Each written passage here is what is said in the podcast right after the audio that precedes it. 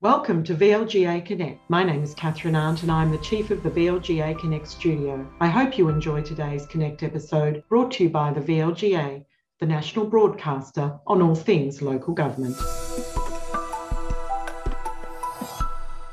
Well, hi everyone, and welcome to another VLGA Connect and a special edition today. I'm very pleased to have joining me on the program the Mayor of Hume City Council, Councillor Joseph Haweil. Joseph, great to see you.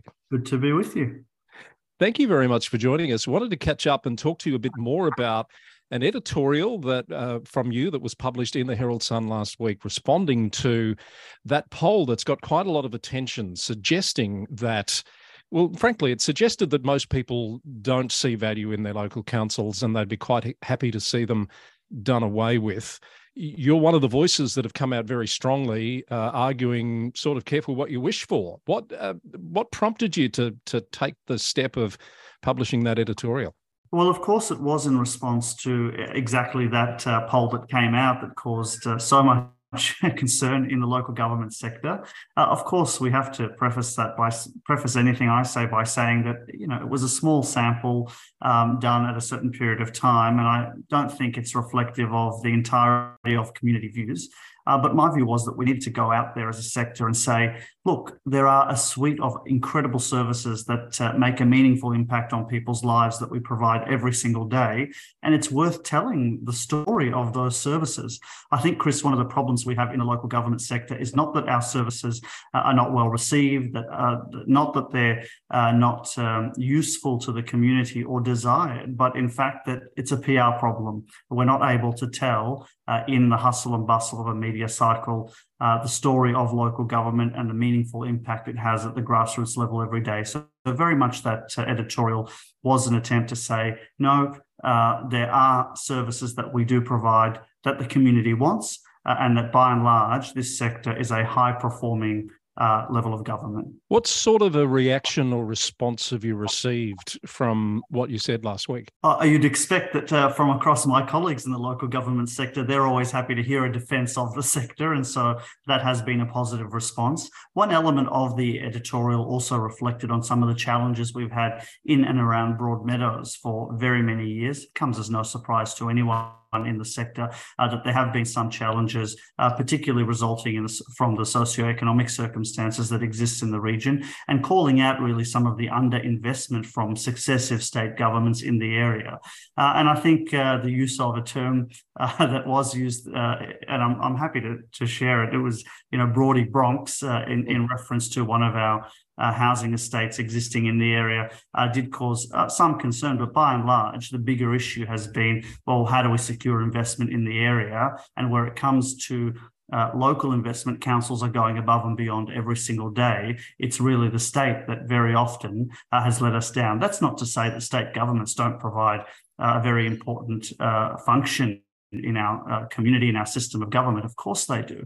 But it's saying that there's more work to be done to work together and to better target investments in key areas. So by and large, I'm very pleased to say that there's been a very positive reaction from both the community, uh, but also from uh, our sector itself and other levels of government as well. You say the sector has a PR problem, and I think that's the crux of why we keep having this conversation, isn't it? Is that of the sector's doing, or is that because we just can't get the media to look at local government in the light that perhaps it should? I think it's a combination of factors. In very simple terms, it's always easy to beat up on one level of government and to share negative news stories. So that feeds a news cycle. Uh, that's um, just sort of media 101. I think if you looked at uh, the local government attention uh, where it comes to media, it's probably you know, three or four councils. Uh, 90% of the stories over the last few yeah. years probably in the state media, I'm talking about the main newspapers, even uh, television news media, has focused on three or four councils in Victoria and some of the uh, issues that they face. And I think that, as I wrote in the uh, editorial, um, that those issues uh, have sort of cast a pall over the rest of the sector. And so it's important that we do go out there and share in a strategic way exactly what we do to provide services to the community.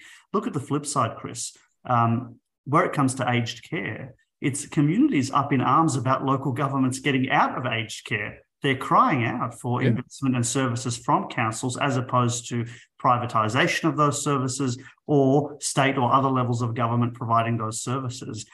Uh, that's a very interesting paradox uh, where it comes to issues like this. And those are the stories that I think we should be sharing. What do you think the sector could be doing more of to address that PR problem, as you call it? it, it is working strategically. Uh, I think that we have um, 79 different councils. Each of them is running its own strategy. Each of them has its own communications departments. Each of those councils has its own priorities uh, at a higher level in terms of sector-wide representative organisations. We of course have the Municipal Association of Victoria, the VLGA, and a whole range of other bodies, and each pursues its own priorities uh, within the sector, uh, but from a different angle. I think bringing those groups together, uh, as uh, some other councillors and council representatives have suggested to me in recent times, is very important that we do things in a collective and cohesive way. When you look at, for example, example, uh, as a comparison, the meat industry, the lamb sector, the banana sector, etc., etc. But they come together as a collective lobby group to say, eat lamb. They don't say, eat, eat my type of lamb or eat my brand of banana or eat my brand of avocado. They come together as a sector to say, this is the product we're offering and these are the benefits of that product. I don't know that we do that uh, cohesively, collectively, or strategically at a local government level. And there's a case to be made, I think, across the sector for us to do that and just tell the good news stories of what we do. I can tell you, and, and this would be no surprise to your viewers, that if in my part of the world, Hume City Council got out of a whole range of important services, people's lives uh, would have a net detriment, no doubt about that, every single day. And so it's important to share those stories uh, across across the state and indeed across Australia. Yes, you make the point um, about that oversimplification, that uh, that that use of the trope roads rates and rubbish, which keeps coming back up. Look, it's very simple to boil things down into those three R's. I mean, uh, when I was speaking to some of our council officers about what my uh, response would be uh, to that poll, for example, some of the officers said you should talk about roads, rates, and rubbish. So it happens within our sector uh, itself. Uh, it's it's it's just something that has has stuck in very many ways. Um, we all know that most councils are providing around 100 different services, give or take, depending on where they are. Uh, in our part of the world uh, and uh, those uh, in the outer metropolitan areas, the growth corridors of this state, and indeed across Australia, know that local governments are not just delivering services, they're actually building this nation in terms of its infrastructure. Those are stories that we have to tell. If you come to the outer growth areas uh, in the Northern Growth Corridor, uh, you simply have houses. Were it not for council and its strategic investments and planning, some associated with uh, things like, as you know, um, um, uh, growth strategies or, or, or, or planning schemes. Uh, but uh, in other cases, it's discretionary. We're making conscious decisions every single day about what areas we're going to invest in and what we're going to put there, from sporting fields to, to maternal child health, a world-class infrastructure that's getting put in the suburbs every single day and across across the state as well. Uh, uh, that's that's a good story. You can't get a better story than that. Where there was nothing, now there is right at people's doorstep. And I think that's what we should be uh, sharing with the community. And if we need to do a better job of sharing it with our colleagues at the state and federal government level, maybe we yeah. need to do that as well. So you've stepped up and are taking a stand. I noticed uh, Jim Magee at Glen Eira has been very vocal recently about the need for some change in thinking and reform across the sector. Would you like to see more mayors showing this type of leadership? Is that what it's going to take? Uh, for many mayors, it's a balancing act. On the one hand, you don't want to be too critical of other levels of government uh, uh, as a as a natural approach. Uh, I think most mayors, uh, indeed most councils, want to work cooperatively uh, with other levels of government. Uh, but where it comes to higher level strategic and structural reforms that uh, uh, um, that are very much needed in this sector, we do need people to speak up and speak out more actively and openly. Uh, can we do that as a sector more cohesively and strategically? I think we can, but we do need to speak up because uh, uh, in many cases, as Councillor Magee has said, for example, it's almost do or die right now in terms of the circumstances that we face. So I would like to see that, but I would like to see it in a more coordinated way. Joseph, uh, congratulations on uh, stepping up on this particular topic. Uh, thank you very much for your time to talk to us about it today on VLGA Connect. It's a pleasure, Chris. Thanks very much for the work you're doing. Thank you.